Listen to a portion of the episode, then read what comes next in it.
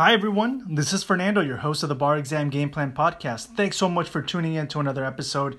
Today, I wanted to talk to you a little bit about the green. And no, I'm not talking about money or marijuana, I'm talking about the color green.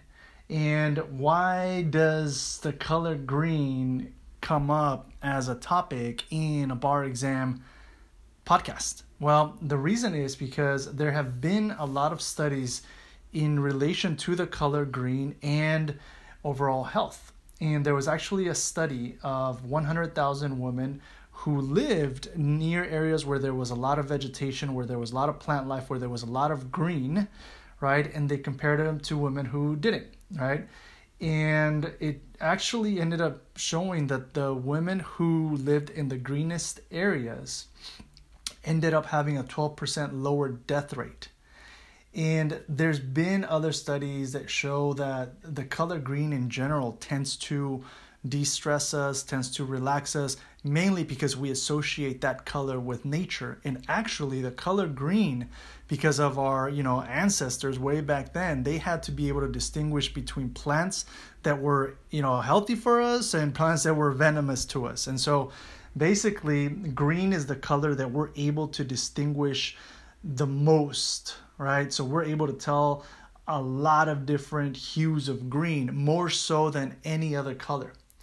And so um, there's definitely, uh, you know, research that also in the context of the bar exam, it's so interesting that they found that green can help improve reading ability. And there's actually, uh, in that study, some students ended up finding that putting a transparent sheet of green paper over certain reading material increased their reading speed and comprehension.